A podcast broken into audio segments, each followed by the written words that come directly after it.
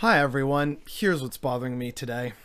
So, we've already talked about, you know, Ted Cruz being just the worst person, basically. But he's not the only one who incited violence. And I know that right now the other big name that everyone's talking about is Senator Josh Hawley of Missouri, or Missouri. But here's the bigger problem that I have with this whole debacle is it's not just these two Republicans or any others who objected to the certification of the electors and those who also continue to stoke the flames of violence and oh see this is a steal. You got to stop the steal. Go on brave patriots. Those people are bad and implicit right? And i want to talk more about this whole group of people and how they're trying to walk back like the cowards they are you are not allowed, or at least you shouldn't be allowed, to walk back your claims and your rhetoric and your position and have the audacity, the sheer goddamn audacity to use the phrase, this is not who we are, after you demonize the other side and you call for their outright attack and execution in some cases. And you decide that you can't handle losing. And so you create this false narrative that an election was stolen from you. And then you support this and the violent extremists because you think, oh, well, we can just rein them in. We just need to use that excitement of the base to get what we want done.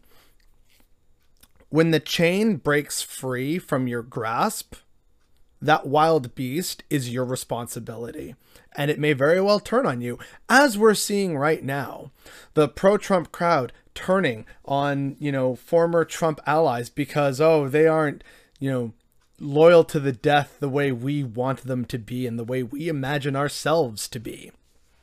And so this is the problem that I have with all these Republicans who spent years, goddamn years, allowing Trump to get away with all his dangerous words and lies and grievances and just saying, well, you know, that's that's just politics for you when now it has culminated in this historic and terrifying pictures from the US Capitol, the seat of what is supposed to be the world's greatest democracy. And these people are now you know, clutching their proverbial pearls and saying, Oh, how could this have happened? This is not who we are. This is absolutely who you are, especially after years of allowing this to fester. And not only fester, but to actively cultivate this grotesque monster that seized the US Capitol a few days ago. That's on you guys. And you're trying to walk back your responsibility. Like, oh, look, hey, I'm just, I'm just a fascist on the internet. My words and actions don't actually have consequences, right? Come on, this is too extreme, guys. I know I said that we should, you know, hang Pelosi and Pence and all them in the day of the rope, but come on, that was just memes, guys. Blood is on your hands, whether you are Ted Cruz, Josh Hawley, or any other Republican or Republican affiliated person who has spent years enabling and empowering Donald Trump and his dangerous cult following. All this blood from the blood of the supporters to the blood of the police officers, the vandalism and destruction in the Capitol, and all the violent rhetoric online, and the bombs in Nashville, and the attacks on BLM, and the open, you know, black shirted street thugs who call themselves the Proud Boys.